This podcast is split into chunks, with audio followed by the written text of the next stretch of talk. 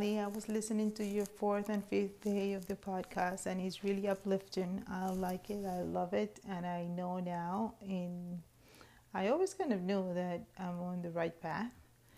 I feel God really close to me. And yes, I am not afraid of what people say about me, or I am not afraid what tomorrow will be, because I know God is here with me now and forever.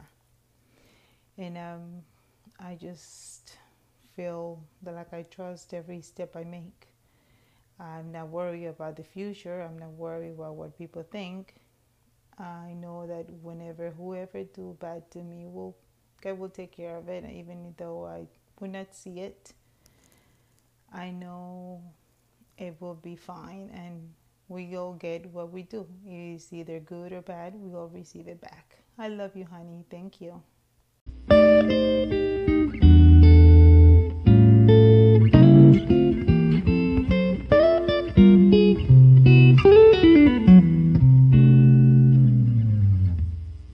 Hello, everyone.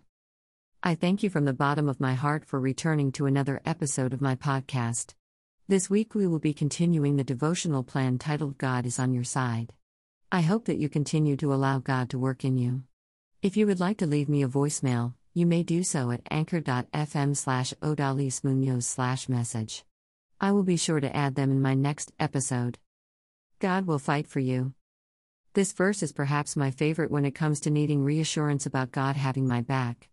I've spoken it over myself when I have felt wronged, run over, or bullied. It's a verse that reminds me that God will fight for me. As I mentioned on day 3 regarding Nehemiah's response to his attackers, he prayed and kept working. He didn't start a campaign to get back, but instead focused on the work God had called him to and trusted that God would take up his defense. This verse is yet another reminder to you and me that we take the higher road when we want to point blame on our attacker or get back at someone. I know some part of you will feel the need for justice, but let it come from God.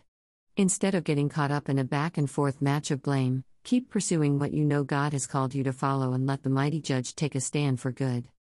True wisdom is reflected in how you choose to respond to a difficult situation. Sometimes, action on your part will be called for, and indeed, be an advocate for others. Always choose to defend the defenseless or innocent. But when you feel jilted in the workplace or at home, just to name a few examples, don't react from your flesh. React from the Spirit and move forward in peace.